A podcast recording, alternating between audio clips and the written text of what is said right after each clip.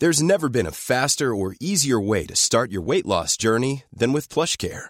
PlushCare accepts most insurance plans and gives you online access to board-certified physicians who can prescribe FDA-approved weight loss medications like Wegovy and Zepbound for those who qualify. Take charge of your health and speak with a board-certified physician about a weight loss plan that's right for you. Get started today at plushcare.com slash weight loss. That's plushcare.com slash weight loss. plushcare.com slash weight loss. Hey there, it's Michele Norris. I'm host of a podcast called Your Mama's Kitchen. When I travel, I'm usually looking for a way to find a taste of home when I'm not at home. And one of the things I love to do when I am at home is entertain. And Airbnb allows me to do that. When I was in California recently, I rented a house that had a great kitchen. And when we were sitting around the table, we were all thinking, we're in someone else's house. Someone could be in all of our homes as well. If you have a home, but you're not always at home, you have an Airbnb. Your home might be worth more than you think.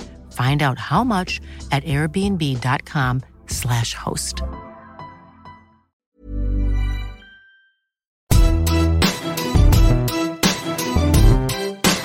a, grain of rice, a, a grain of rice is going to tip the scale. Just remember that. Then. There's a small bit of a needle there. Now, come on, Mayo, you've got to get Andy Moran into the game. Listen between them, and now they're really roaring.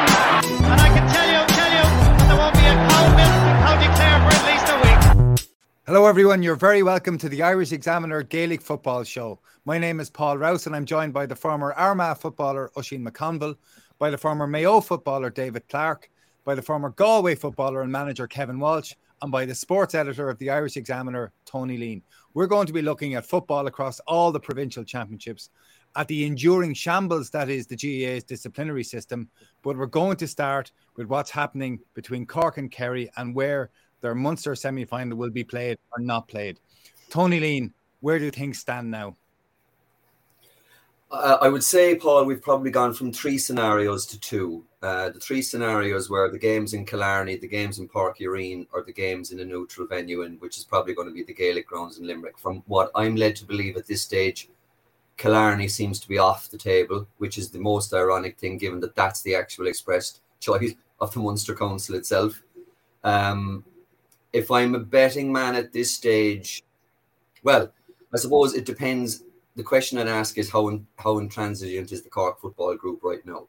Because if the Cork football group, and I met one of the players literally in the last 24 hours, and I said to them, you know, are you going to go? And I got no sense whatsoever of a budge. And if that's the case, then ooh, Limerick, Limerick maybe, um, if they if they concede a small bit of ground.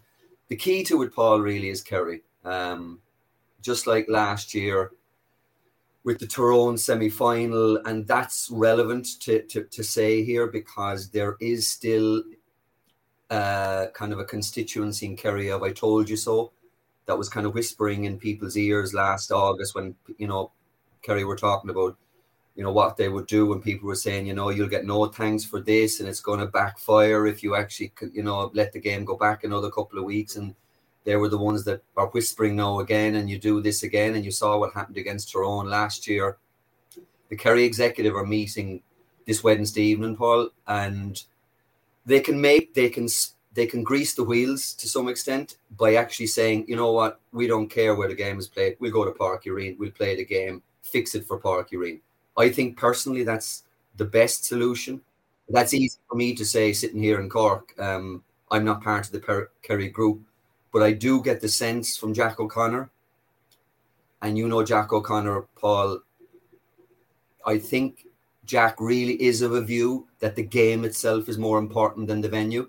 I mean, there is a genuinely real possibility still that this game doesn't get played, that Cork forfeit the game, which a member of the Cork executive pointed out to me last week would be absolutely catastrophic. Not even in the strikes of 2002, 2008, or 9 did Cork ever forfeit a championship game. This would be a new first and a new low if they were to do so. And what I would what would bring them to forfeit the game? How would that happen? Because you've got to you've got to appreciate where Cork football is at the moment. they have now taken a stand. They pressed the nuclear button. I don't believe they should have. I think that they were advised not to, but they still said no. We are not going anywhere. The Munster Council originally fixed this game for Páirc Uí Rinn. That's what we're preparing. That's the only place we're going to play the game. That boxed them into a corner, lads. And in that scenario, there's no options left. Given the standing of the Cork footballers in the county, they now know that once they've made that decision, they can draw back from that decision now. They just can't draw back. They are going, I don't want to use the word ridiculed, but they are going to look really, really poor, you know, from their point of view, if they actually say, okay, we'll go to Limerick, you know, we'll go to Killarney. So, really, the Cork footballers are looking for either A, the Munster Council to bail them out by saying, okay, lads, you know what, let's go, let's play the game in Páirc Uí Rinn. Kerry, are you okay with that? Or B, Kerry steps up today or after today's meeting and says, yeah, you know what, we need the game because you got to remember, lads, Jack O'Connor's mindset is if we don't get the Cork game, we literally have a Munster final before we go into the All Ireland series. And that's going to be probably against take your pick, Clare Tip or Limerick, realistically. And then you're into the All Ireland series. So it's a bad scenario for Kerry. It's a bad scenario for Cork. It's a bad scenario for the Munster Council. And if you wanted me to go around the houses once more in terms of who's to blame for this shambles, there's a bit of blame to go around everywhere, probably except Kerry. Munster Council made a bags of the announcement. Once they said Páirc Uí Rinn, why did they say Páirc Uí Rinn? That's the first thing. I've obviously discussed the Cork players, and you don't really want to go back to the whole Ed Sheeran, Uí Chaoimh, Cork executive scenario. I mean, that ship has sailed at this stage. The concerts are going ahead, and we've seen obviously with other sports, Cork aren't the only ones to suffer in that regard. So you're looking for the Munster Council or Kerry, I feel, to bail the footballers out of a hole.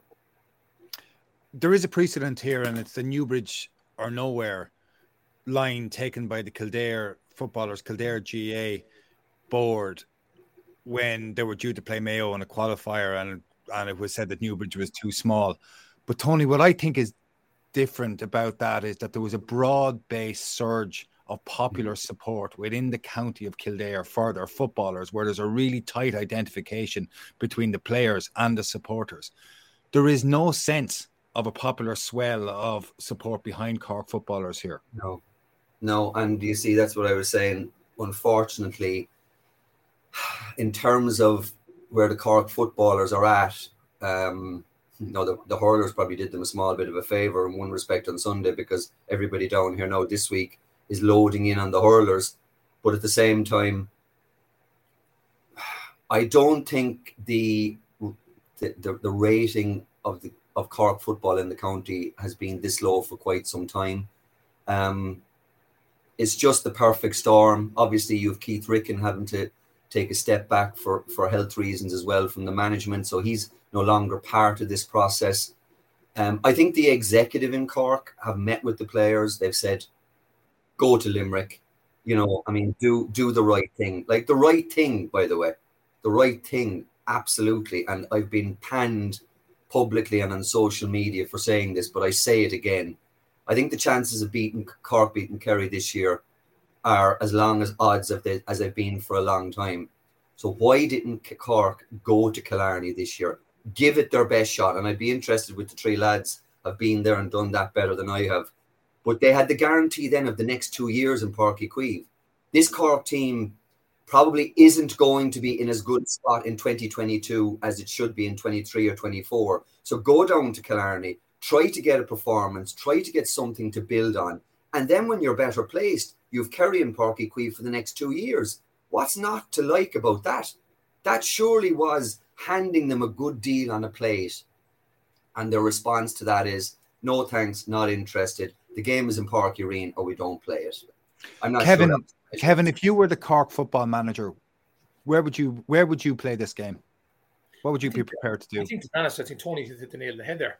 I mean, the last time I was on the show, he asked me about this, and I said at the time it was quite new, the venue, and I did say at the time, I don't think the venue is Cork's problem at the minute. I think the problem is getting their act together and getting their own house in order. So, like Tony has said there, absolutely, if there's a deal on the table for I can't see why they can't do that. I mean, Cork did bring in the concert; it's there, so that's the reason they haven't got the pitch. And like that, I do think they need to get their house in order to be able to perform. And I do agree. I would always have said, and I always thought that there's certain Munster finals or Munster games where you'd expect a big performance from the underdog and it might be turned over. But I don't see that happening this year. I, you know, I was at the Cork games, at the Cork Galway game. I just think they're way behind where they should be. Uh, the Division Two was what I saw this year was very, very poor and weak. So, and again, they just hung on in the last day and for, for, for, for a last minute kick. So for me, I would like Tony. I was saying, go to Killarney, get the game played there, get your next two years, and you know at the end of the day, the Uí Chaoimh was from the Cork making anyway. So yeah, I could, I'd, I'd have gone to Killarney to be honest. David, you played for Mayo in that famous Newbridge or Nowhere match. Did did did the run up to that game have any impact on preparations, or is it just is it largely irrelevant? I think probably for us it was probably irrelevant. Now we, we didn't perform, but I think maybe for Kildare I suppose once you have a cause, you can definitely build something within the group. Looking at Cork, I suppose you said, you know, they're at a low ebb.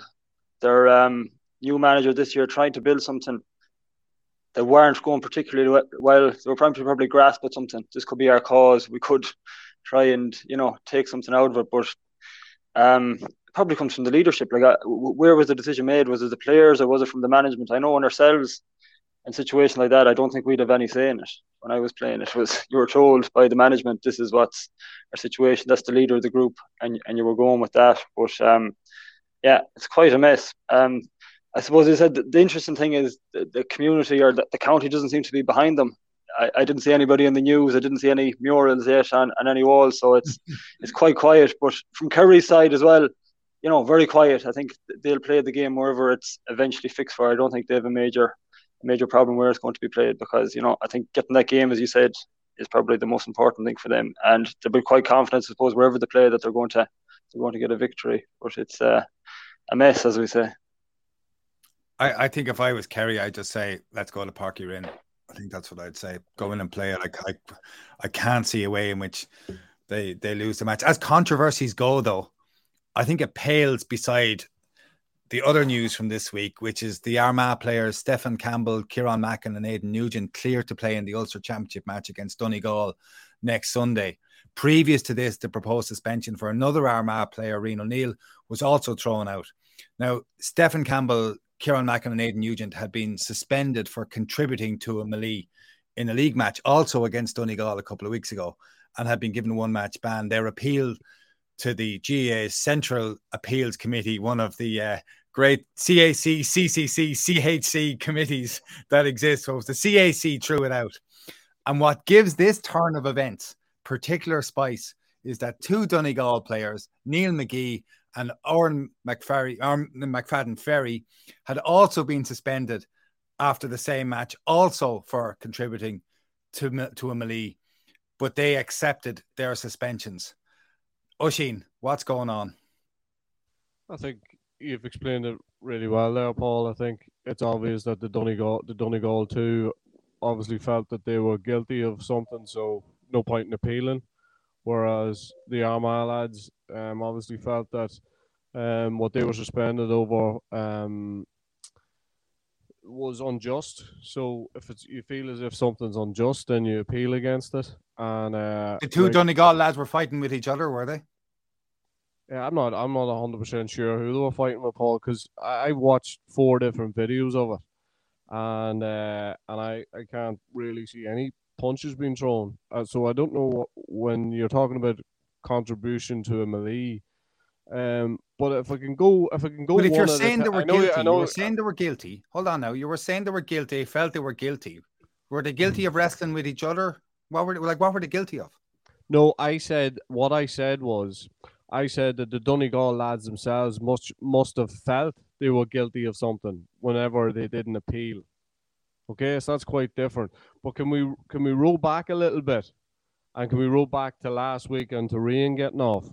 Yeah, so, well, yeah. Do you want to explain explain what happened there? Well, I'll explain this to you, right? I'll explain this to you. And Tony, I like really would like Tony to to come in on this, okay? Because I don't want to get I don't want to be factually wrong, okay? But I, in my time watching Gaelic football and going about disciplinary rooms and, and disciplinary committees and hearing about how different people have got off and different things like. I've never heard of the CCCC um, watching, going and watching video evidence without an appeal going in. And that's what happened this time. And that break of protocol um, really would annoy me. And the reason why it would annoy me is that if it hasn't ever happened before, why did they go after uh, one player in that situation? And I think it was orchestrated. This, I think the row was orchestrated in the first place.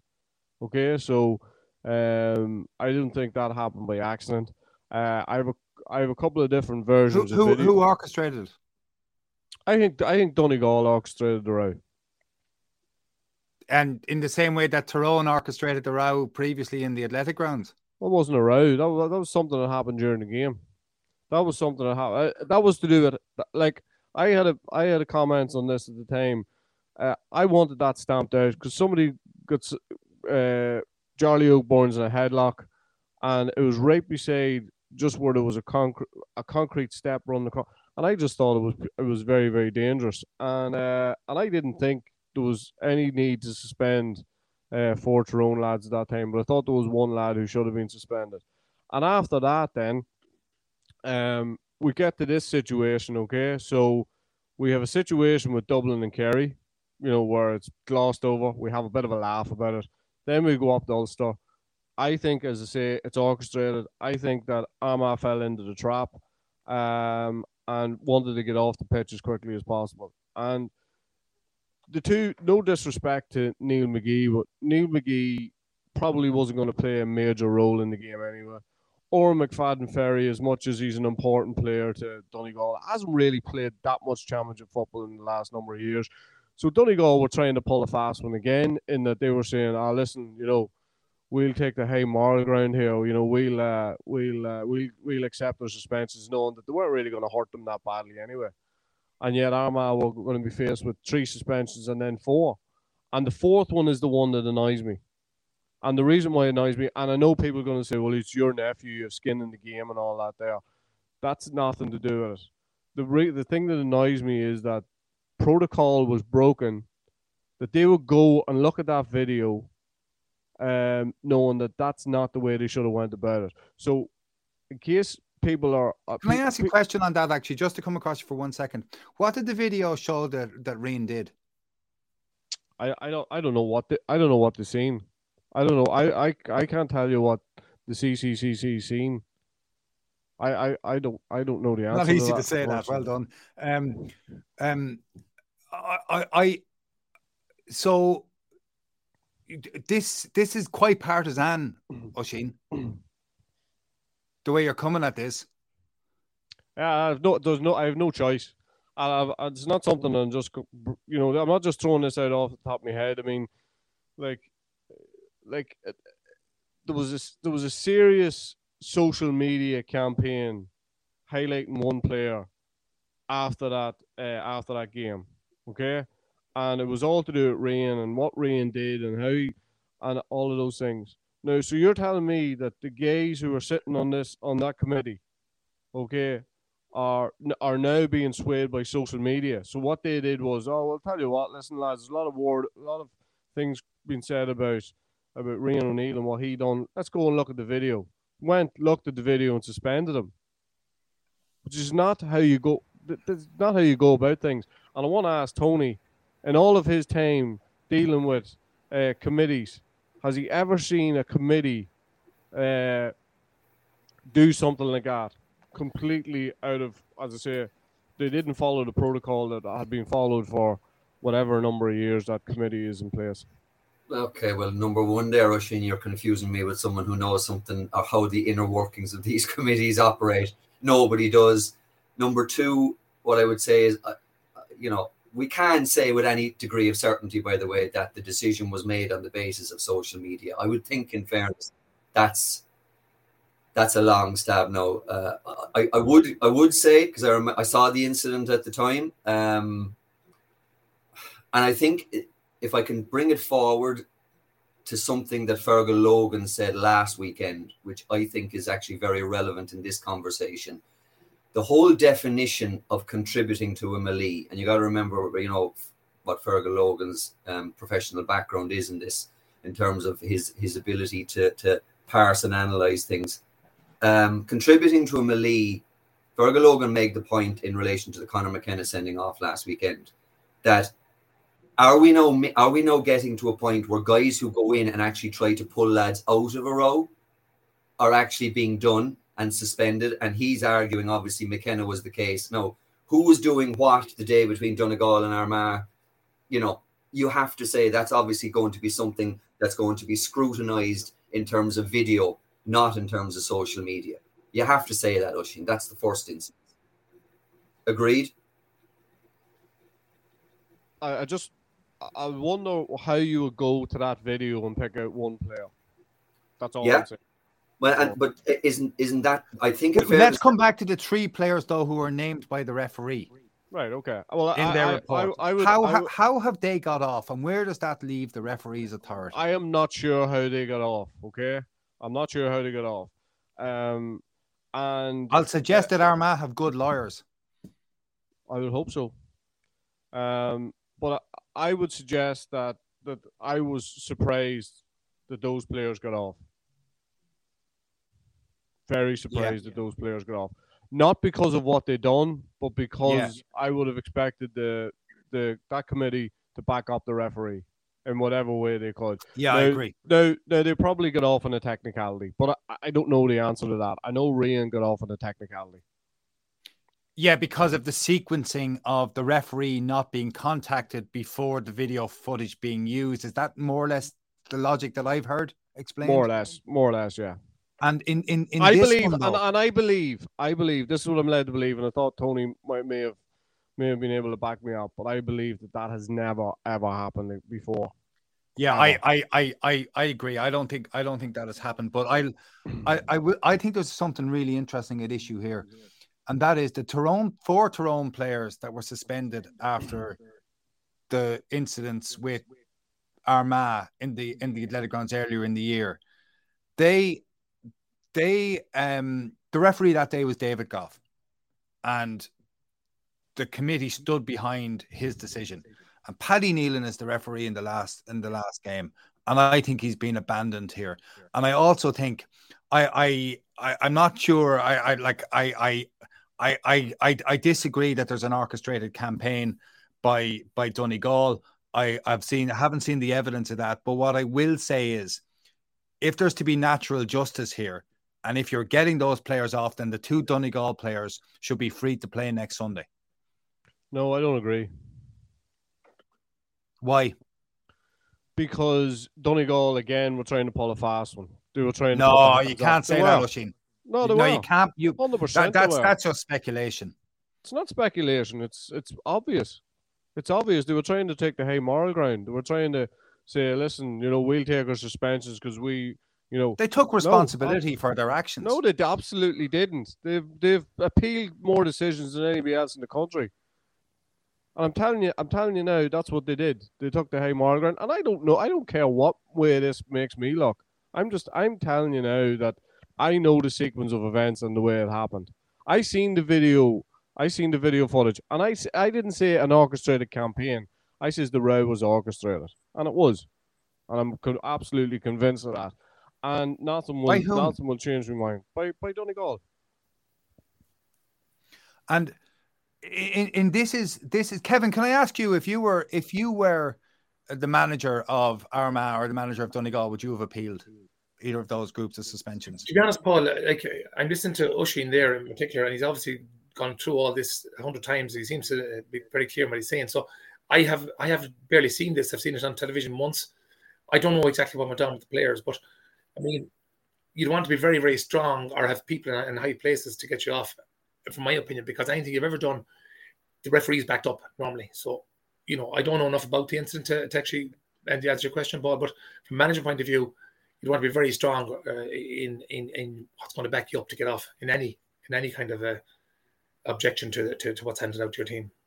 Technical, technicalities is usually how teams get off, players get off, and it's usually if somebody's numbers wrong or if or if it's not written in Irish or some of this sort of stuff. And Like it's absolute nonsense. I know it's nonsense, but um. But to be honest, with you, but to be honest with you, like for me, this has fallen back to something I brought up over two years ago, and I keep bringing up. One referee and four linesmen who are qualified referees standing like pikes with a flag in their hand, doing one job. Now, you look at American football, you look at anything, the white flag comes in if a referee sees something. It doesn't have to be the main man.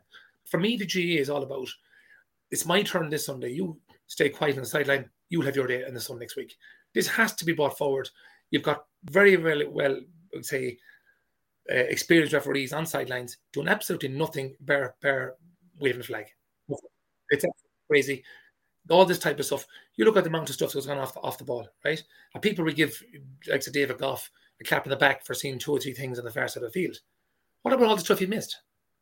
Now, you have to have somebody that's going to look at after the stuff that's consistent, not just a referee saying, "Oh, fair play to me, saw this." What about the hundred things that went on at the same time? So all of a sudden, that referee is changing momentum for a game where he shouldn't have that power.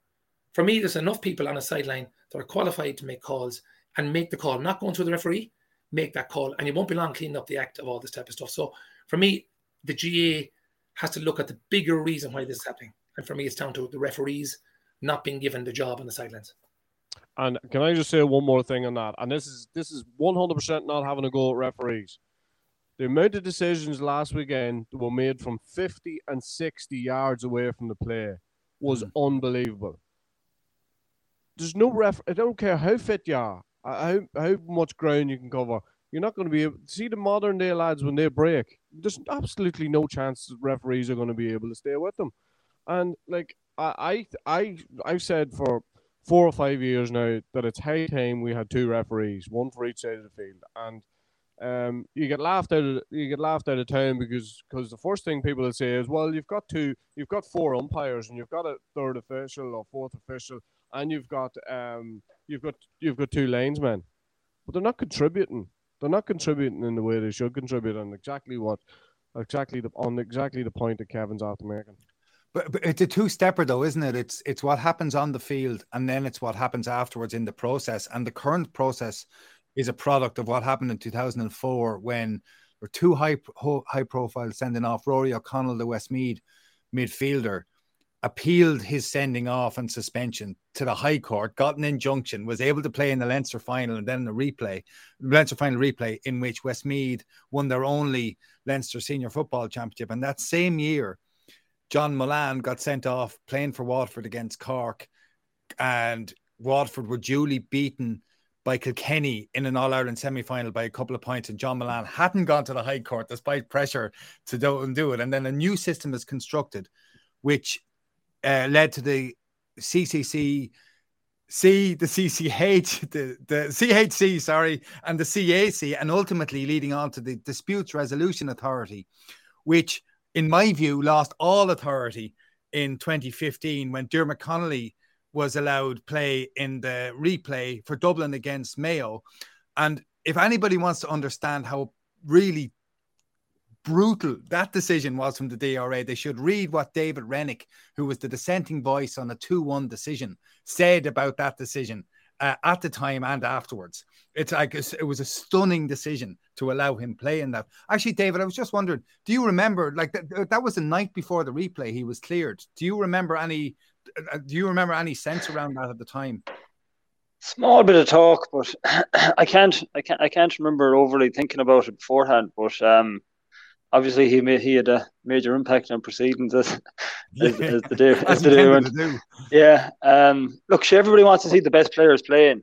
Uh, that's that's a given. But like I don't know, I suppose the organisation is caught in between many ways between professionalism, uh, being a being a body out there trying to do things right, showing examples to youngsters. Like it's it's caught in so many angles, but like as it's happening now, it's like technicalities is just unbelievable that so, so many things are getting off. Like you're leaving, as it's been said there, you're left, you're leaving referees and some of their decisions and rules. You know, you're leaving them out to dry. Um, it it, I know there's a serious shortage of referees in Mayo. Um, going up the levels, then obviously there's complaints about referees and their quality, but like it's a hard job, and if you're supposedly being protected by your by your organization, and then all of a sudden that this technicality keeps on being allowed to be an option to let people out of. And in fairness, we can say we want whether they were serious or not. It doesn't look good in the game. Those type of incidents, whether it was instigated by Donegal or whether it was a spur of the moment thing, it, it doesn't look good. And I think it, it definitely drifts down throughout the game. Like it's, uh, and then the, the the dissenting voices from I'm involved with different underage teams now. When you can see that that basically the referees or the, the have made a bad decision, like it, it it's always a bad decision, uh, and it comes over. They're always wrong. Uh, I, I think I think it doesn't do anything for the game. Now I don't know. Once once you could see things going to the high court and stuff like that, I think the whole game that time it it changed a lot of things. It it, it basically said that there's no there's no rule. We'll keep on fighting everything. Uh, I remember a number of years ago there was rules brought in about the third man in, like uh, to a, to a melee. And I remember, I think Tom Parsons got caught one night. We were down in in Kerry, and he was, I think he was one of the first men he was made an example of. But then all of a sudden that'll disappear for a few months or maybe a few years, and then I think was it there the last day again? It's it's brought back up, so they decided to start using it again. Will he get off? You know, he may get off again. Um, I don't know. I think I think there's, there's a, a, huge bigger picture, uh, and it, it's it's hard to know where where, where, where it's going to go. But I think in the end, for that game, I think it's changed the whole dynamic of the game. And I think it'll probably be, a better game because of the players that are released to play. And I think it may change the dynamic in, in terms of Armagh's favour. But um, it's um, it's again it's, it's a major talking point of the GA and it's, it's, it's something that needs to be cleaned up. Though I, I think it does it does allow Armagh have have a huge like allows Armagh have much better players on the field, but at the same time, it's something that could be a rallying call for Donegal, or or is that irrelevant? Yeah, I suppose they've got a cause. I suppose it's, it's late the day, but I think I, I definitely think Armagh getting them players back. They're, they're real key players for them. I think this is the game they've been targeting all year. They never give up on the on the chance of them being involved. So I think they've they've been probably planning planning towards this. I think he'll give them a, a real boost. Um, they're they're a team that's developing nicely, but yeah, I suppose yeah, Donegal will get that cause as well. But I'd uh, I'd, be, I'd be tipping tipping Armagh. I just ask one question, Paul, on this. I wonder will we ever get to a point in the GAA when you're watching a game and you see a red card and you can say with any degree of certainty that that player is going to miss the next important game. I can say that in the I can when I see someone sent off in the Premier League, when I see someone sent off in rugby, I can say with certainty, okay, he's out for the next day. He's going to be a big miss. I wonder will we ever get to that point in the GAA? And if we don't, which we can't, why won't we? There is a great cultural tradition within the GAA of the objection as well. If you go back through the decades, the amount of matches that were won in committee rooms and decided in committee rooms are they're they're quite sensational in in terms of the number. I don't think it's quite as bad as it was. Oisín, do you do you now think that Armagh will beat Donegal? Yeah, I think uh, getting those players off. I think uh, look at Kieran Mackin. It's widely known probably won't play in the game. Um, he's got a pretty serious injury. Um, but Aidan Nugent, you know, after Rian, I suppose you depend on him big time for scores. Stephen Campbell just gives everybody a lift coming off the bench. Um, has done, um, and is a is an absolute key player for Armagh. Um, but yeah, I think it I think it it leaves the game pretty much 50-50. Do you have you lost faith in Donegal?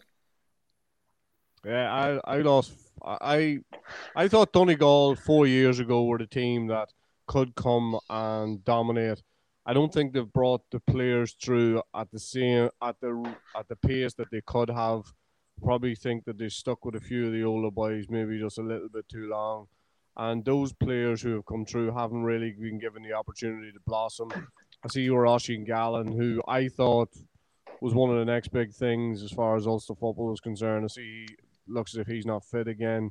Um, so yeah, so like I think the the there's a real question mark, and, and they'll be questioning themselves. I, I don't think they've become a bad team overnight, but they just have an inability to win the big games, and that has happened for the last four years now. And and you could say that they're they're a little bit like Kerry in that respect, in that they still have even though they've they've proven a lot of things, they've won a fair degree of of big games. They've won their Ulster championships, but it really came to the crunch.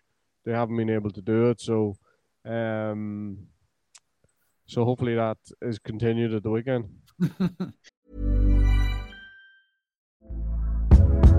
Hey there, it's Michele Norris. I'm host of a podcast called Your Mama's Kitchen. When I travel, I'm usually looking for a way to find a taste of home when I'm not at home. And one of the things I love to do when I am at home is entertain. And Airbnb allows me to do that. When I was in California recently, I rented a house that had a great kitchen. And when we were sitting around the table, we we're all thinking, we're in someone else's house. Someone could be in all of our homes as well. If you have a home, but you're not always at home, you have an Airbnb. Your home might be worth more than you think.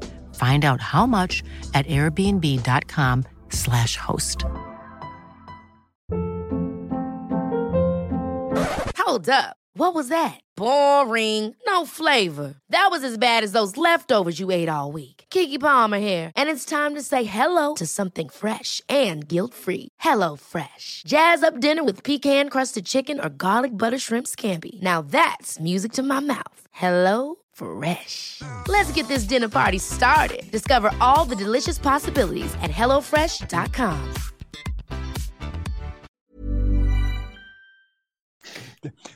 David, when you when Mayo were lining up to play Donegal in matches, what were you trying to what were you trying to do to get at them to stop them when they were attacking and then to expose them in the back? What, what did you have plans? Um, I suppose it's probably a slightly different team at the moment, but maybe going back the the last big game that both uh, Mayo and Donegal played was that game in Castlebar. Um, yeah, uh, qualifier three years ago. Yeah, yeah. Um, was it Super Eight or something? Super Eight. Um, sorry, yeah, Super Eight. Yeah. Um, I think I think there's a lot of pressure on us. We probably weren't going great. That was probably another one of those games. You're going back to the years Donegal. It was their time. They were after putting up a good, I think, performance. at the draw with Kerry or the a, a week or two before that? Like you know, they were they were right in in the mix. They were being talked talked high highly up, but um, was in Castlebar. I remember it was a rocking atmosphere. Jeez, it was it was one of those days that you you were. I was actually I think I was injured. I wasn't I wasn't tagged, but um, massive atmosphere. I suppose like Mayo played the way they play, high intensity, high pressure, try and try and tackle up high.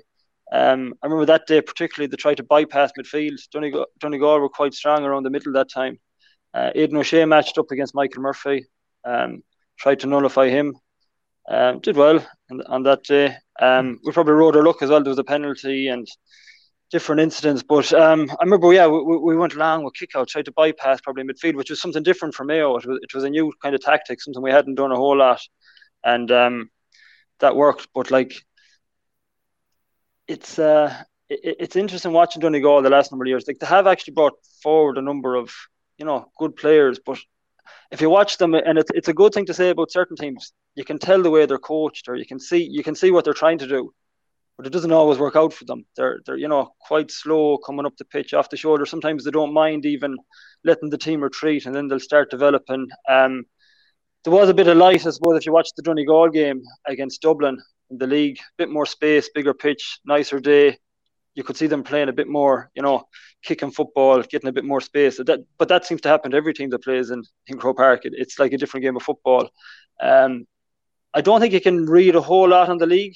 I, th- I think, um, you know, it, it can be the weather can play, uh, you know, it can play an awful impact on games and you know performances. Uh, but I'm not sure about these provincial venues either. I think Donegal might be a bit more suited if they get into a bigger pitch, faster pitch. Weather may be a, a factor this weekend again, but um, they do have players that can kick scores from distance, and that that that, that is something that isn't always um, with a lot of teams. I know ourselves and Mayo wouldn't be one of our attributes, but if they have if they have that. And, and, and they get they get a high percentage of those, you know, it, it keeps them in any game. Uh, but they have they have certain players that are it's hard to know are, are, are the thing like Jamie Brennan is a player this times he absolutely flipping you know ruins teams but sometimes then you don't see him in games or he's not he's not he's not maybe deemed as a starter he, he brings them something different but again like there's a lot of players we'll probably talk about Galway later on but like some fellas I know from playing when you see Michael Murphy at the edge of the square he definitely brought a different dynamic and uh, is he going to be in, left in there long enough? Does he have to do more work out the pitch? And and he ends up maybe doing a lot of hard work. Whereas if, if he gets the right time in there and he gets gets maybe the right ball, I know Armagh probably going to counter that, but it's uh, it, it can it can change uh, it can change the dynamic of games. You know, they probably due a bit of luck as well. I think the, the last couple of games, although they've lost them, there was there was periods in all those games they could have won them. You know. Yeah, there were there were title. Is Damien Comer one of those people who, if you players, if you see them in the full forward line, that you know it's it has that Michael Murphy type effect. Uh, that's yeah, that's that's the man I'm thinking. Like he, he's dangerous. Like in fairness, when you see him running with the ball, like he's he's very hard to stop. But a lot of it is he's outside the 45 and he's cutting across. And he, in fairness, I mean, he'll beat two or three players. But um, he's got this haymaker of a swing. I, I've seen it down through the years, and it comes into the square, and he's he's getting this punch over his head. And I think he seen it two or three times in the league last year, and it's definitely going back through the years. And one of them are going to hit the net someday. But he's um he's definitely an animal. But look, the game who, doesn't. Who will pick him up? Who will pick him up uh, for Mayo against Galway? Yeah, it may go to who first of all who's going to pick up Shane Walsh, I suppose, and then sorry, I go back to who's going to be fit first of all for Mayo is going to be uh, yes a major thing. So you're going to have to have legs on Shane Walsh. So that's probably going to be Paddy Durcan or Oisín Mullin. I suppose if the two of them are fit, you have a great thing. Um, I don't know, would Pádraig O'Hora or maybe Lee Keegan may, may, may wait in the full back line with him. Uh, could be, you know, strength wise, uh, but he does tend to roam, so it's uh, it's interesting. But I know there's um there's probably going to be uh, the big question is who's going to be fit for Mayo, and then can they, can they work around that? So, Uh, so have you who who's in and who's out? Jeez, I, I, I, I'm like, uh, when- once you're away from it, you don't ask uh, too many questions anymore. You don't get to too many answers, maybe, should I put it? But uh, I think there's a hope that Paddy Durcan is going to be fit. Jim O'Connor is going to be fit. You'd be hoping maybe Oisín, Oisín Mullin. Um, I'm not sure other than that, like, uh, what's what's the situation. But I, I know Jordan Flynn is definitely supposed to be out. He seems to have picked up a bad injury, you know. At the end of the league So that- final, Yeah, yeah, so the, that- the last couple of last couple of minutes of it. Kevin, um, will Galway beat Mayo on on on on the weekend? Do you know, Paul? I, I suppose one of the, the, the few weaknesses that have shown up in both teams in the last few weeks have been the full the full backline. So we're talking about Michael Murphy and Damien Comer. Will will they be left exposed? Um, you know, I just back to I think Dave mentioned about Mayo pressing high up the field and stuff. I'm not so sure that your team, David, is as good now as it was three or four years ago at pushing up front. You had a very fit Kevin McLoughlin. You had you had you had um, Cillian O'Connor in the field. You had what do you call the full forward there? Um, you had three fella, three or four. They just were very very good. We had Andy Moore and able to do a bit of work as well. Andy different Moore- players across the line able to work. and, and actually Doherty, sorry, Doherty, I'm thinking of. Those guys were really, really aggressive in, in, in stopping backs coming out. So I just noticed in the last few games, like the, the, the Mayo fellas up front aren't as aggressive as that, which means the team are getting out maybe five or six seconds quicker, and that leaves your full back then exposed. So if you saw O'Hora with, with Clifford and stuff, I don't think you got any protection whatsoever. Um, again, if Galway can get out quick enough, if Mayo do do a high press, they could do damage. Damien Comer could do damage regardless who's been on them. And uh, but I would say I don't think Galway can afford to leave their own back isolated. I think every time they've done that against Mayo in the last two years, they've, beaten them out the gate. So look, it's going to be. I do expect the Galway will go tight the back. I was at the Clare match in Tuam. It was one two at each at half time, and it was just on about 15. It was actually 15 behind the ball the first 15 minutes behind, and I don't mean behind the ball behind behind the halfway line. And that was Galway. That's how Galway started played against Clare. So maybe they're getting ready for Mayo. I don't see them going to leave Mayo themselves exposed at the back. But I, likewise, something has turned up in the Mayo defence at the minute that they're not as good stopping the ball coming out. So it's really hard to call, Paul, to honest. It really is really hard. I think the injuries David spoke about, that's going to be huge for Mayo to get those boys back in because, you know, if, if Damien Comer and Shane Walsh are stopped, um, where's the rest of them going to come from? It's so other guys will have to step up. And, you know, it's a relatively young Galway team. They're not proven leaders yet. You talk about Tony Donegal, the Frank McGlynn's and, and, and, and the Gallagher's this world are gone out Donegal at the minute. And you can see it a mile away. I know they're not getting over the line, but there's reasons for that. Their leaders aren't there. While they can shoot from far distances, it's just the guys that goes in the trenches. I don't see it. I don't see it from Donegal that three years. Um, I know we all hear about you can see their coach and is this and that, but it's time for them to move up the gear, and I, I don't see it happening at the minute. But back to Mayo Galway, it's if Galway don't protect their backline, Mayo could do awful damage. And um, but I expect they will. Oisín, how do you see it? Well, first of all, uh, it's a game looking forward to because, um, like just like the boys outlined, I mean, there's a number of different ways in which these teams can go about it. Uh, I actually thought that uh, the Derry game was fairly good practice, you know, as far as Galway were concerned. I thought uh, they played that game really, really well because I actually thought that defensively looked a lot better than they did without taking too much away from how they operated up front. Um, I think Mayo are going to be reliant like Diarmuid O'Connor's the big question mark over him. Like if he's not fit, like that's you know that's a that's a major um that's a major plus for Galway.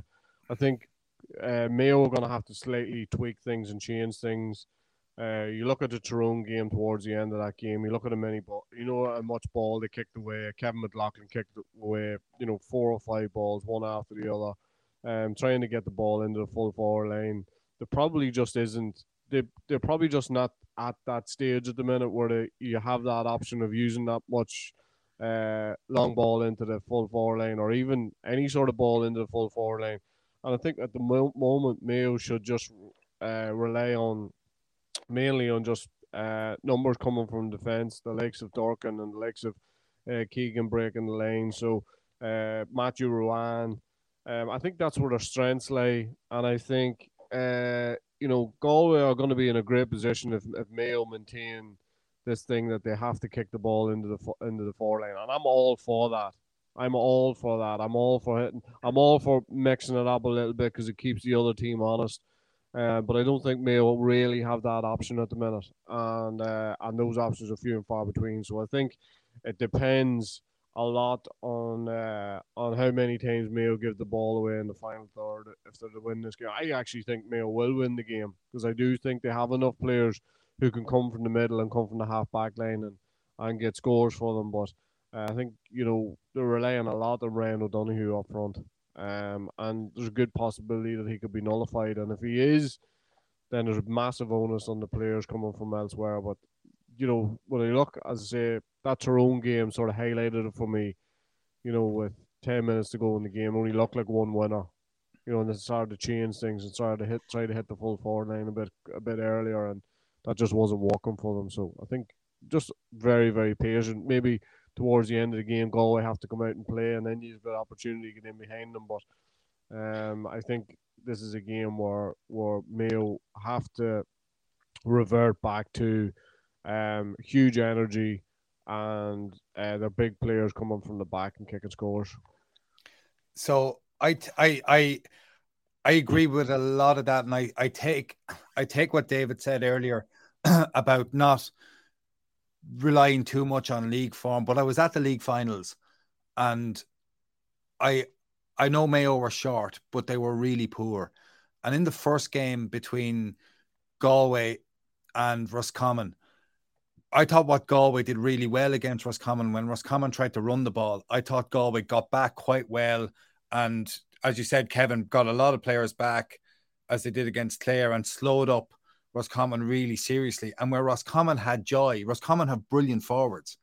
And where Roscommon had joy was when they got the ball in quickly to their forwards and managed to take on the Galway full backline, which was in the Minyas every time the ball went in pretty quickly.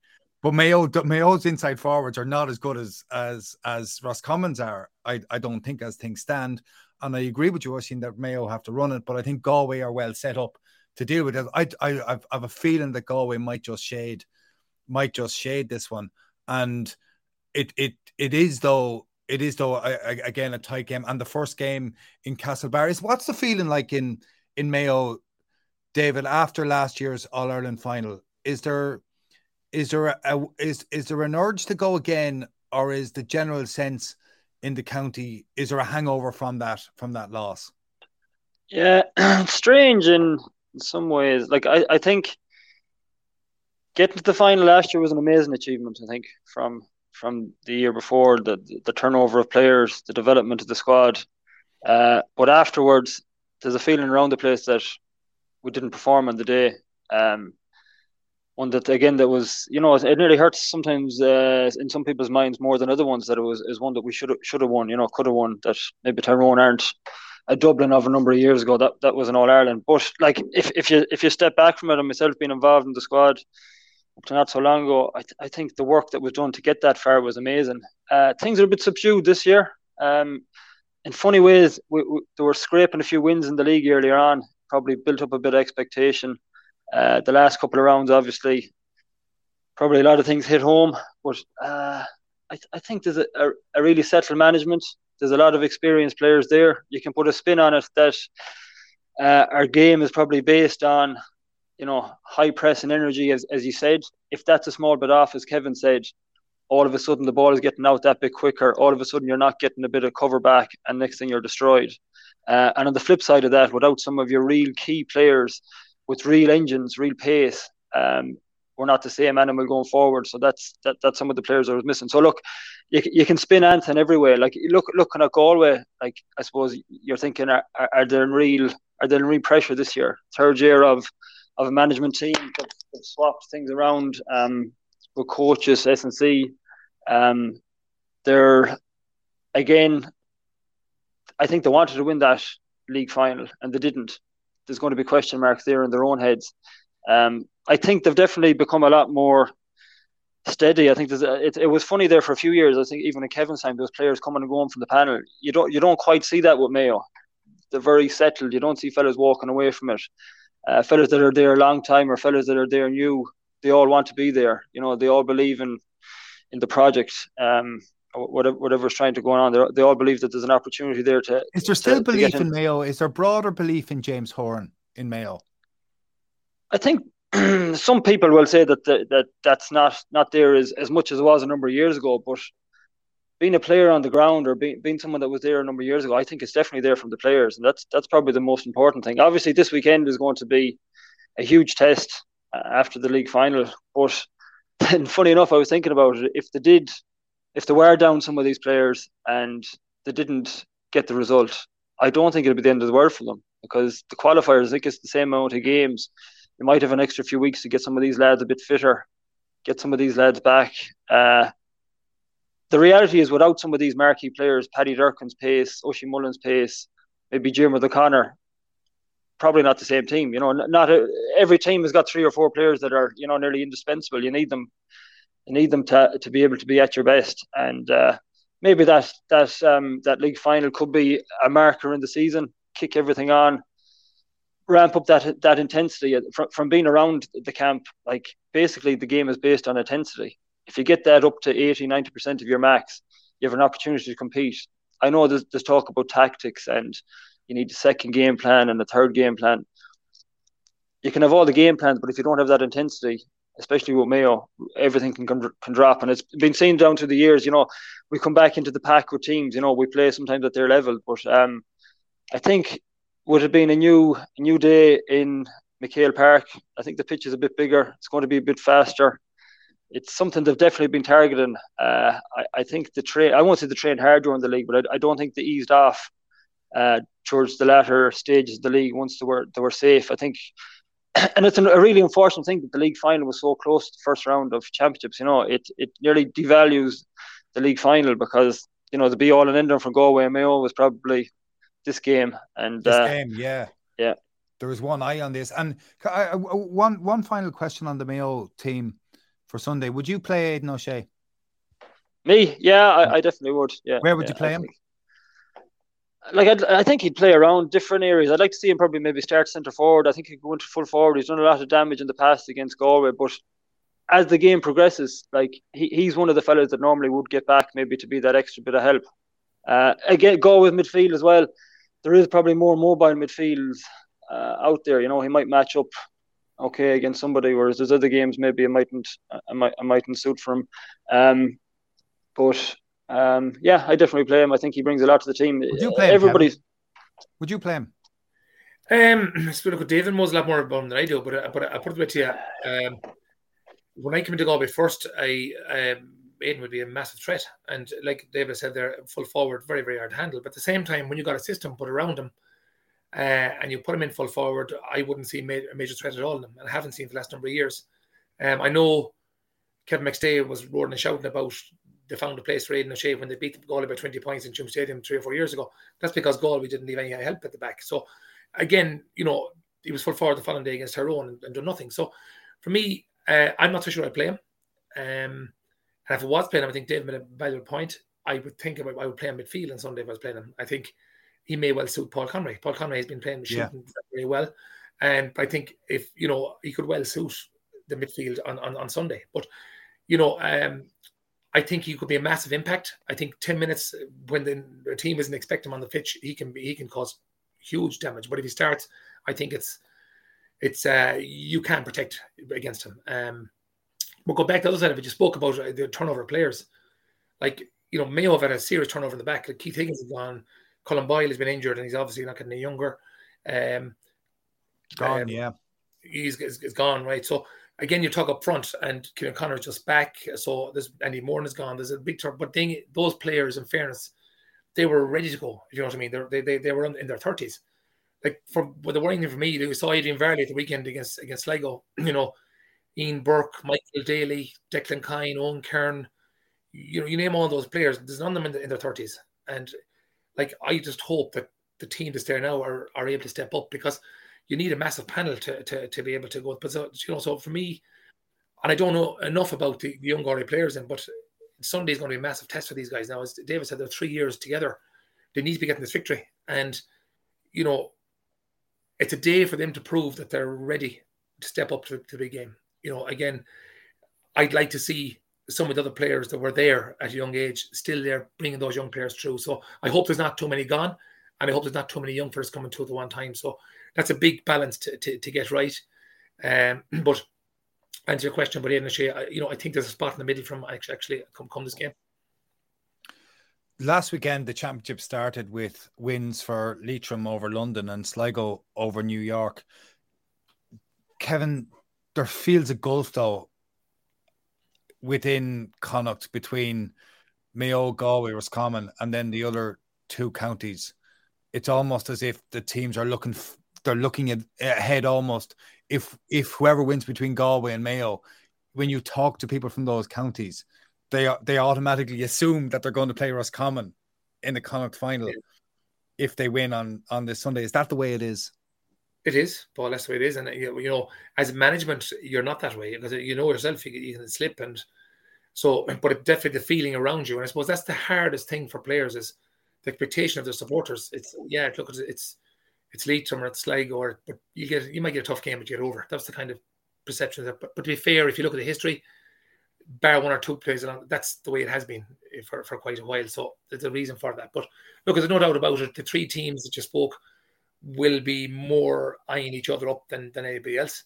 Uh, and I suppose you saw last Sunday that, you know, Sligo, they're coming out of Division 4. They seem to be improving a bit. I, I watched the game myself last day and uh, but they were quite lucky. I mean, a ball hit the post there was a minute to go and it, it didn't go wide. If it did, they'd be facing the ball again, but they, they came out and went down and got a point and got a free afterwards, whatever it was. So I don't think that Sligo or Leitrim are ready yet to uh, to compete with the big three.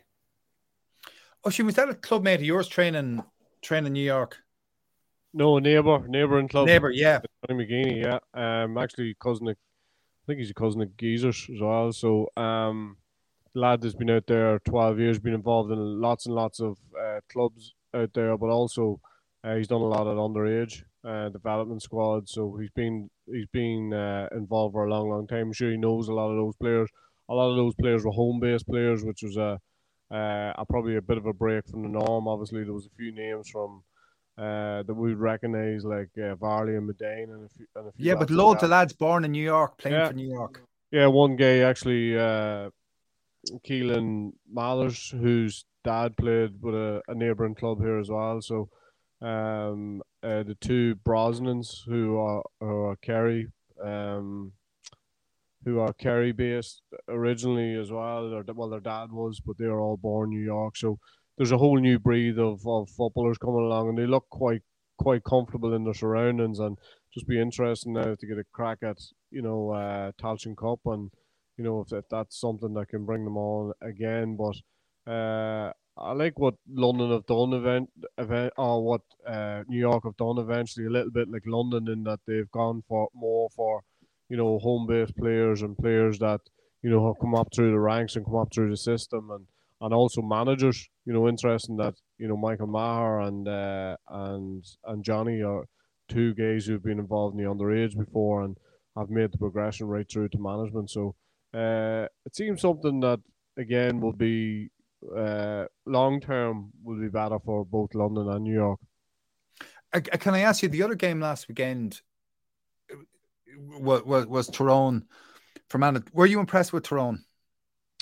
Yeah, I was suitably impressed with them in that, you know, whenever they really needed to opt, they opted, and they opted for, for 15 or 20 minutes and, and were able to drop off again a little bit. And, you know, I know, you know, there's there's a worry about the amount of goal chances they give away and stuff, but they just seem to have that extra gear. I mean, I think Kevin made a really good point to start when he said about the gulf between what I've seen personally at Division One level and what I've seen even at Division Two level. And I think, you know, come back to the Galway Mayo one, you know, our Galway properly prepared for, you know, what's coming at them at the weekend, uh, you know, as in playing um, Division Two football, just the intensity levels and the quality and that. So, um, again, you know, Tyrone, you know, had had gone through Division One, uh, Fermanagh Division Three, and the preparations were, were poles apart. And, and I just felt as if Tyrone had another a couple of levels. And I think, to be honest, Tyrone are in probably a decent place. And usually in Ulster, whenever you get drawn out in the preliminary round, you go, oh, no, not the preliminary round. But I think this was an occasion where the preliminary round will have done Tyrone absolutely no harm whatsoever. We um we're going to run through the the fixtures at the weekend and just call a winner. Oisín, you had you had an outstanding you had an outstanding league. Um Connacht Connacht, so you're you're going for Mayo. Yeah. David, who'll win that, Mayo or Galway? I'll go for Mayo. Should go for Mayo. Kevin. I think the Division Two was very poor this year. I think the Derry match for Galway, three eight the first half was superb. It tells me two things, Galway played well, but Derry mustn't have turned up to, to a degree. So I, am not sure how much to learn from that. So with the Division One experience, um, I think Mayo are going to be hard to take out. Okay. The Leinster Football Championship begins this weekend. It's as if it isn't happening. All focus is elsewhere. Um, but there are six counties out for whom these are big games. Oisín, Louth versus Carlow. Uh, obviously have had a have had a really good time, but uh, this is a sort of game which has tripped them up in the past. But I just think just a little bit too much quality and also playing with a nice degree of confidence.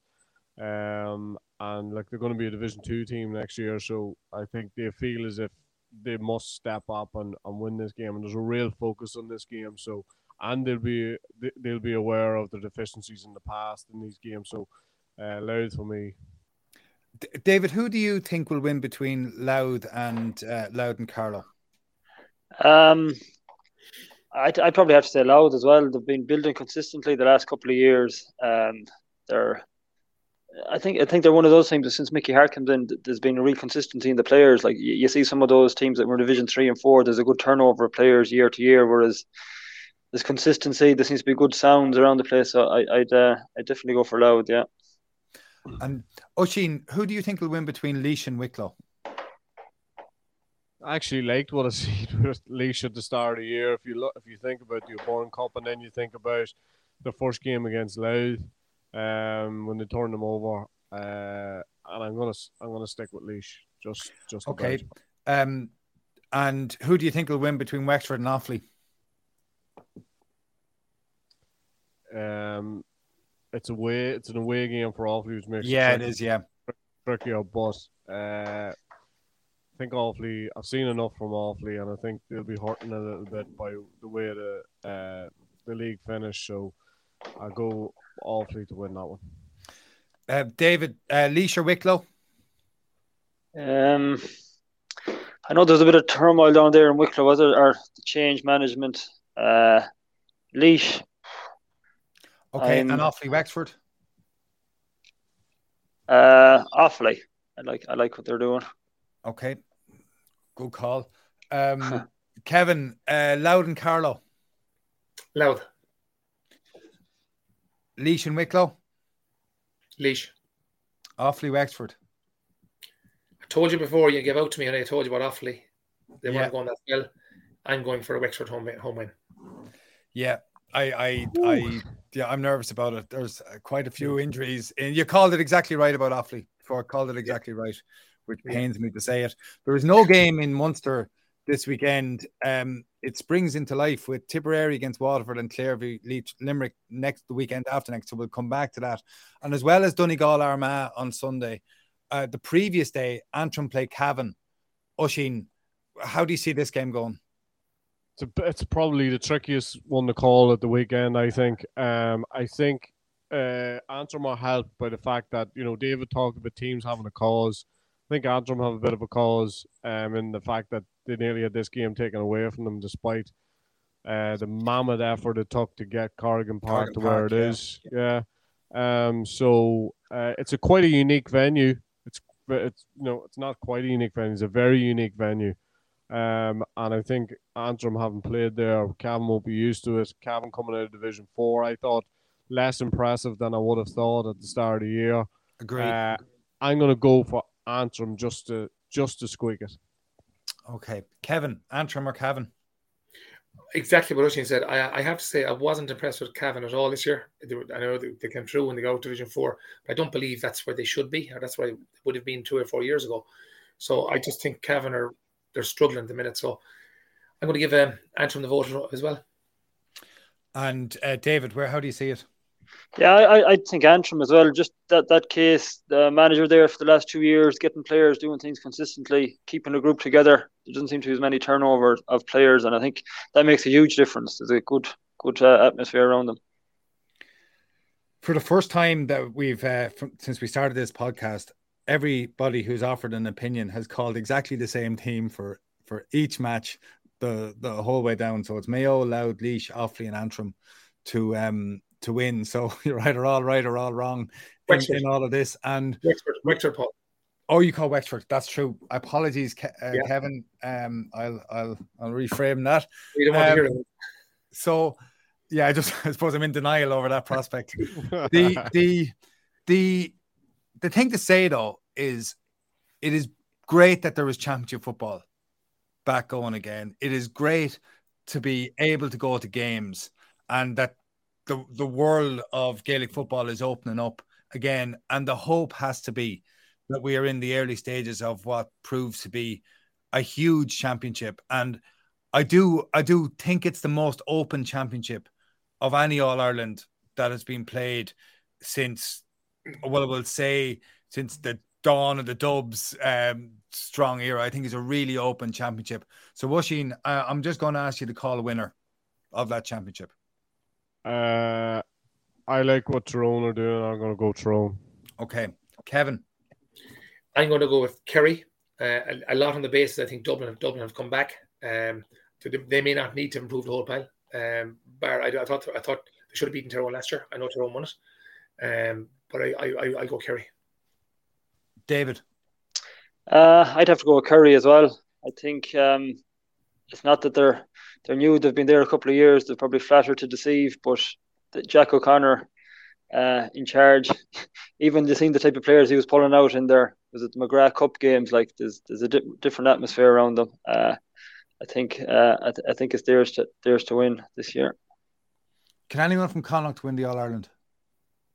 Um, I think it's a big ask for Mayo, uh, if I'm honest, and I, I wouldn't count Galway in the in the picture so much. Uh, big ask for Mayo, uh, I suppose form wise, uh, injury wise, but amazingly, if if if you get up near a semi final, if they can go through the front door, win Connacht, uh, decent draw in a quarter final, I think anything can happen. The team seems to develop and move on very quickly. Uh, I think he used the league wisely. Uh, he was just trying to get one or two more players. Uh, there was huge chopping and changing. A lot of fe- fellas got game time, looking for that real strong athletic type player. And uh, if you can add a few more of them in, um, he's probably looking for having 22, 23 players that he can he can pick at any at any stage. He's probably found one or two, maybe Jack Carney's one. Um, Yeah, Jordan Flynn, I suppose, is a loss. I suppose he, he, he really developed, but um, you just don't know.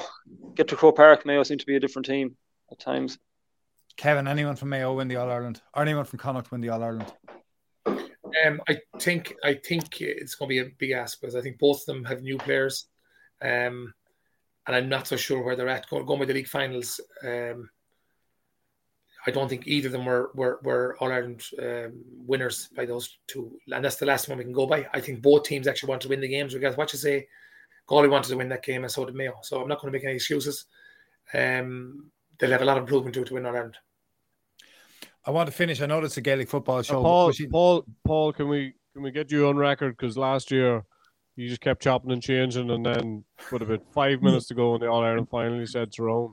I think So can we get you? Can we get you? Can we get you on record this year, please? I, I think I texted you when the when the fourth official put up the board to say that I fancy Tyrone for this one. Um, no, uh, I I think Dublin will win the All Ireland. Uh, that's who that's who that's who I think will do it. Um, and uh, yeah, Now I know why you kept chopping and changing. yeah, well, I, I, I mean, uh, if if the evidence changes, I'll change my mind later in, later in the year. But I, I'd like to see a bit of football first, and it'll depend on what Dublin do. I do want to, I do want to finish. Um, I do want to finish on a non-GA related matter. Oisín, how are you after United last night? Uh, this is as bad as it's ever been. Are you okay Um, though? Are you okay?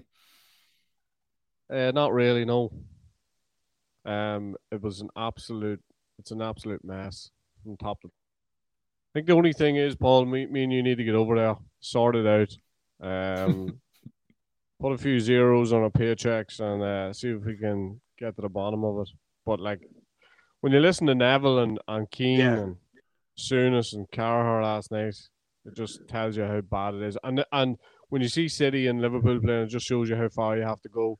And then you have the decision as a United supporter to see which team you want to win the league. I know. It's like, City- go on, answer City, City, City or Liverpool. I can't even. I can't bring myself to answer it. But probably would go down on the on considering the amount of Liverpool supporters that are around me and annoying me on a consistent basis. Probably City. yeah, it's, it's it's such a choice.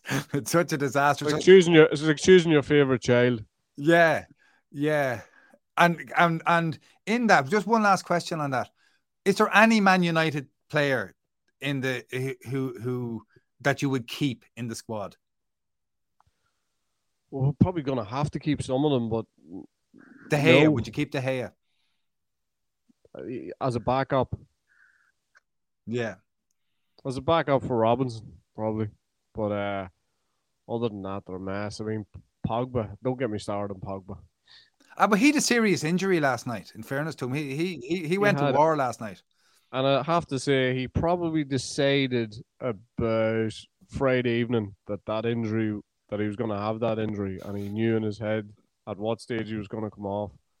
He's a disgrace altogether. But anyhow, David, when you look at soccer goalkeepers and you look at look at David De Gea, or you look at the way the mod, the modern soccer goalkeeper has changed, how have have you brought? did you bring any of that into Gaelic football? How the soccer goalkeepers changed. Um, not sure that I bring it. Like I think I think it's only really coming in now the playmaking aspect of it. Uh, from my playing time, I think I was very orthodox. I didn't didn't come too far out. Oh, hold on now, hold on now. I watched the uh, Mayo quarter final last year, and uh, I I had the sight of David Clarke going by the midfield. What happened there? Yeah, I'm trying to learn like the rest of them now. I'm trying to learn like the rest of them. Yeah, it's uh, it's definitely changing. Yeah, there, there's times you, you will you will have a go. Um, it's uh, Why did you Why did you end up being a goalie? um, probably last picked I think in the yard if I'm being honest. But uh, I don't know. I yeah, I, I liked it. I, Peter Schmeichel wasn't the man of my time.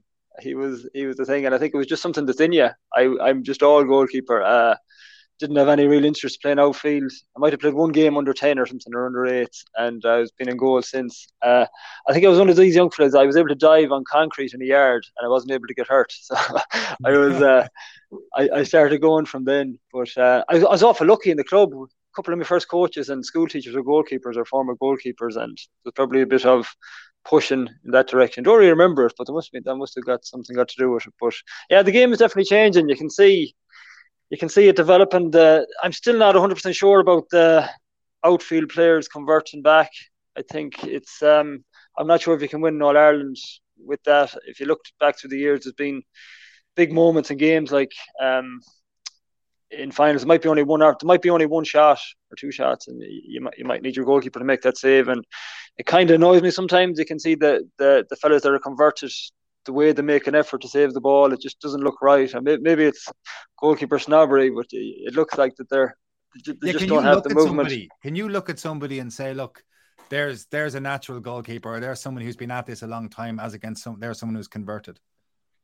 Yeah, yeah. Well, you, you might be able to see that. Um, some of it is not even if they make the save, the way they try to make the save. But I like. I think one of my first coaches said to me, and I remember it kind of stuck with me that maybe to be a Gaelic goalkeeper, it's not about the saving really. It's about consistency and you know any ball that comes into you, catch it. Any ball that you get, give a good pass out. Move down to, to kick outs then. But when you get to the real top level, um, the way teams are playing now, trying to win all Ireland, there is goal chances given up on the opposite end. You cannot you cannot park the bus and we're saying we're not going to concede a, a goal opportunity and try and win a game. So that there is going to be one or two chances in a game. And I suppose Stephen Cluxton was it a number of years ago against Kerry. He made he made a few excellent saves in the final and probably got them through the first day, helped them win the second day. And it's uh, you will be probably found out, but I suppose it, it could be You the have, high you have a friendship with? Do you have a friendship with uh, Stephen Cluxton? I would have only met him once or twice out socially, and in fairness to him, very engaging and like talking goalkeeping. I was trying to pick his brain. He was telling me he was playing soccer on Sundays and he was playing, I don't know, that handball or squash. Like he, you know, he he he talked. Yeah, very nice fella. But I wouldn't know him personally. Wouldn't have his number or anything like that. But he'd uh, he'd definitely engage if you met him out. There might be a few beers involved now. And did you did you did you consciously imitate things that him or that other goalkeepers did? Um, ah, did I imitate them? I, I, I was always learning. Yeah, that'd be like maybe the first thing. I'd, if I was watching a game, maybe on playback, I'd nearly just watch the goalkeepers' kickouts. Like the big thing for me was the kickouts, trying to change, um, change my kickout style, trying to, you know, learn. I was looking with Rob Hennelly. He had a lovely strike and, and style, so I was trying to learn off him. But it took me a while to actually realize you can only be as good as what God has given you. You can get a bit better at it, whereas you kind of try and be a copycat. You, find out what you're good at, try and get a bit better at that. Maybe develop a small few things, but like there was periods when I was trying to do things I'm probably just not able to do. So I had to probably get into my mind what I can and Like can't what? do. What do you, what do you mean by that? I like the way the game went for a while. I was pinging fellas on the run 40, 50 yards. I was trying to do them and the ball was hanging and the fellow would have been put under awful pressure. So for a while there, my game changed to get out as quick as I could, get the ball in the tee and just get it moving within three or four seconds. We had a team that was full of runners. Maybe that that was around me too. That was the type of team we had. Uh, I probably shied away for a good number of years going for those maybe uh, arrows out to the wing. Probably wasn't what I was good at, but it, maybe when I when I realised that and the team realised that, we were able to you know accommodate that side of me. It's different than if you do if a different goalkeeper. I find it strange when people bring in a goalkeeper and they expect one fellow to do the same as the other. You know, everyone has different different attributes, but um, that Did- that was just something for me. How did you get on with Rob Hennelly? Yeah, good. We would have roomed together for years. Um, probably very different characters, you know. Um, I'd be a bit quieter, he'd be a lot more outgoing, but yeah, got on well. Very much huge competition between us, which was probably great. But uh, at the same time, Was it though? What what was it great? um, I, looking back on it, I often wonder if I had been the undisputed number one, would I have, you know, been able to work on these things? Um, maybe that arrow kick out, maybe different things. But I, I think when I played my best football, uh, I was under huge pressure. I was probably only coming in halfway through the year. I was um, every training session that I was at, it was like, geez, if I do bad here tonight, I could be gone out of the team. Like I, I, I was, I felt like I was under huge pressure all the time. But that's when I ended up playing some of my best football. Whereas a couple of years before that, maybe the competition wasn't as as intense and probably didn't help me raise uh, my standards. Probably didn't help me look at my game. So uh, I tell you one thing, it was uh, mentally draining.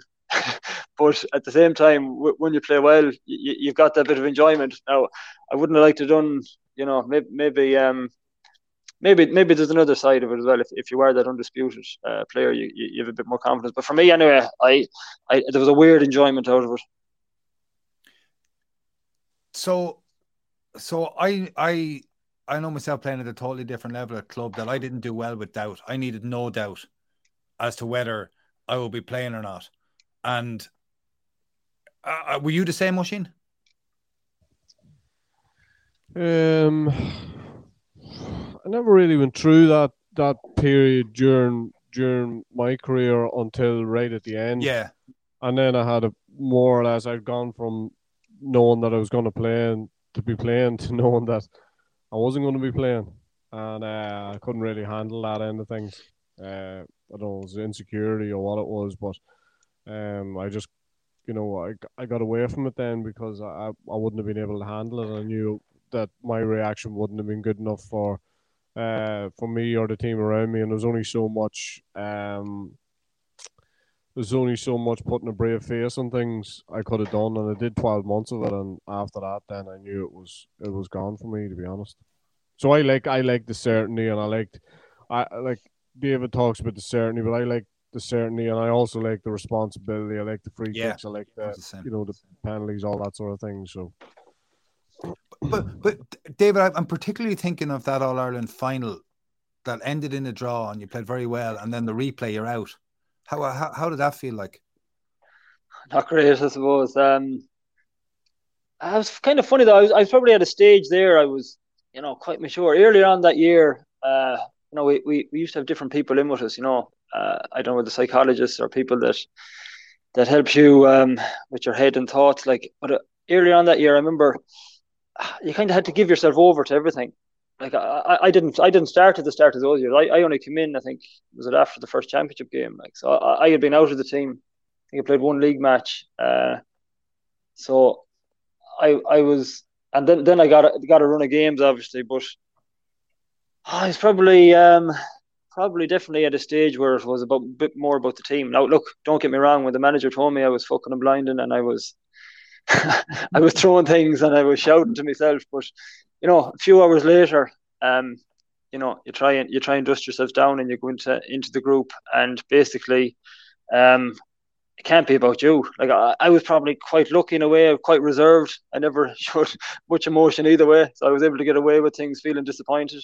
But um, I definitely knew that if I let myself down and I was called upon in that game, that if I didn't prepare myself right, like it's, it's a scary place to be going into a game if something did happen to a goalkeeper and you weren't weren't in the right frame of mind. So that that was my first my first thing, and that's probably pure sh- selfishness. If anything goes wrong here, and I have to command that I need mm. to be to right, so I don't don't don't you know make matters completely worse. But yeah, it wasn't great, but decision was made as explained to me, and you kind of you get on with it. Like there was there was murmurings and there was whispers around the place after the after the first game. You know, there was a few kickouts went wrong, and there was you know pressure on kickouts. It was it was the time, no matter what kickout either one of us made, it was good or bad, or the other one could be better. But it um didn't work out in the end anyway for the team. We still didn't win, but but uh, You, you've mentioned a few times there about that you were reserved, but you every time there seemed to be a Mayo press night before an All Ireland final, you were the one who was put out. You were often put out. Why is that? Yeah, prob- probably a bit of that reason that I was quite reserved. Look, I, I looking back on it now, I probably feel sorry for some of the reporters that were going to those things because there was probably two or three people put out there to say nothing to them, and it was hard to get any type of story out of anybody. You, you had your Were you ever told or- what to say before those nights? Were you ever told, you know, here's our line. This is what Ah, you, you, you were given a few few pointers, pretty much. I think it's the same with every team. You know, the other team are good. We still think we can win. You know, good belief in the atmosphere, in the in the group atmosphere in the group, uh, the process, all these words. You know, you, you probably had a few of them in your head going out. but uh, I suppose I was at a stage too, and a lot of them. Whereas I wouldn't had a major social media, um, you know, any type of social media. I wouldn't have any endorsements. Like I- I wasn't really getting anything out of it. It wasn't really doing anything for me do, doing that. Whereas wasn't really a distraction. If I went on it, wasn't really going to benefit my job. It wasn't really going to benefit my endorsements. So like the, it was one of those things. Like don't get me wrong, I didn't really like doing them. I wouldn't. I wouldn't be a real uh, you know, speaker out in public. It wouldn't be something that I'd I'd get my kicks off. But if it was something I could do for the team, if I was asked to do the job, like there was was times I was put out, I wasn't even playing, like I was sub, and it's um it's nearly embarrassing for everyone. But you went out there and you were one of the numbers, and you, you gave your spiel and you and you came off, and hopefully nothing nothing blew up the next day that you're giving the other team a cause. But I definitely felt sorry. I met some of those reporters and journalists on a couple of All Star tours, and like you're talking to them, and you're you're nearly embarrassed in what you what you were trying to say to them. They're only trying to do a job too. And in fairness to them, I don't think any of the fellas I've met, you know, all good guys, they're never trying to really catch you out. But that was that was the time and the way. I wait, I wait to say say nothing. Oisín, were you ever trusted on a press night? Yeah, no, I would have done. I would have done quite a few uh, press nights. I, I, it was probably slightly different, you know, for the majority of my career in that guys could ring you up and arrive at the house or meet you somewhere and spend a couple hours with you and, and do like a full piece with you. And I think those days are sort of gone now where the most of what journalists are getting is is sitting down at some sort of event or or before a, an All Ireland final or whatever it is.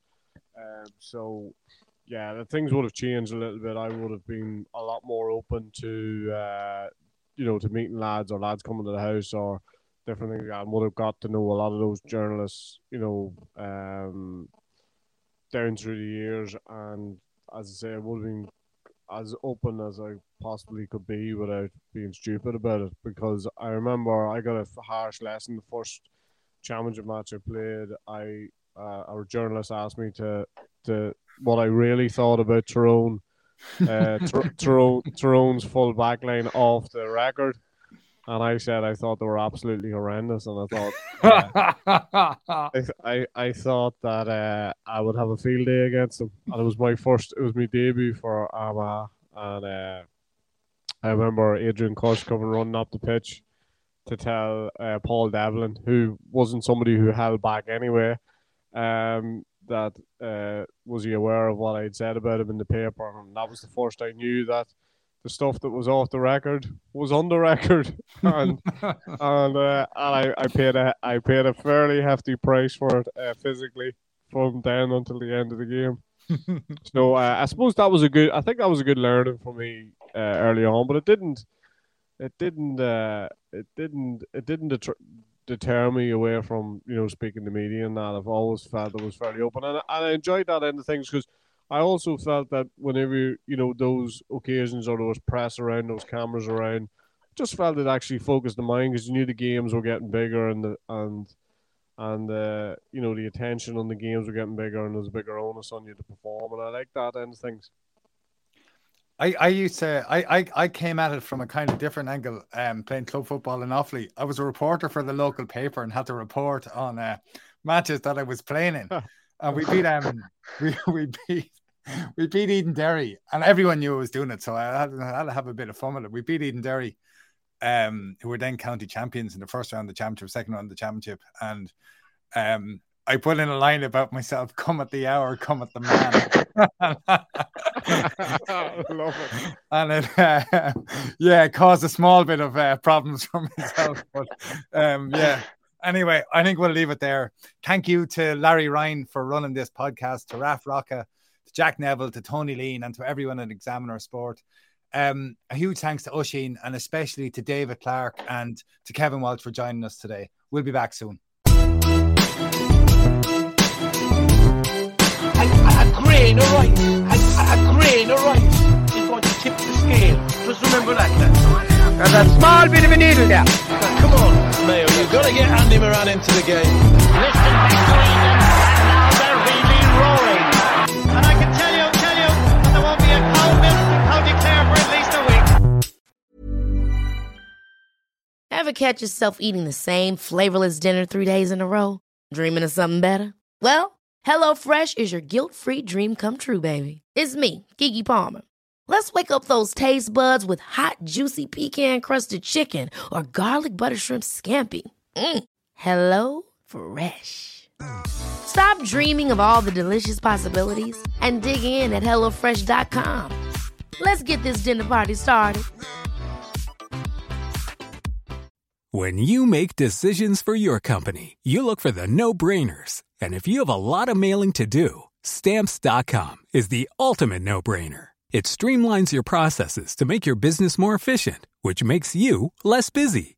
Mail checks, invoices, legal documents, and everything you need to keep your business running with Stamps.com. Seamlessly connect with every major marketplace and shopping cart. Schedule package pickups and see your cheapest and fastest shipping options from different carriers with rates up to 89% off USPS and UPS rates. And with the Stamps.com mobile app, you can take care of mailing and shipping wherever you are. Make the same no-brainer decision as over 1 million other businesses with Stamps.com. Sign up with Code PROGRAM for a four-week trial, plus free postage and a free digital scale. No long-term commitments or contracts.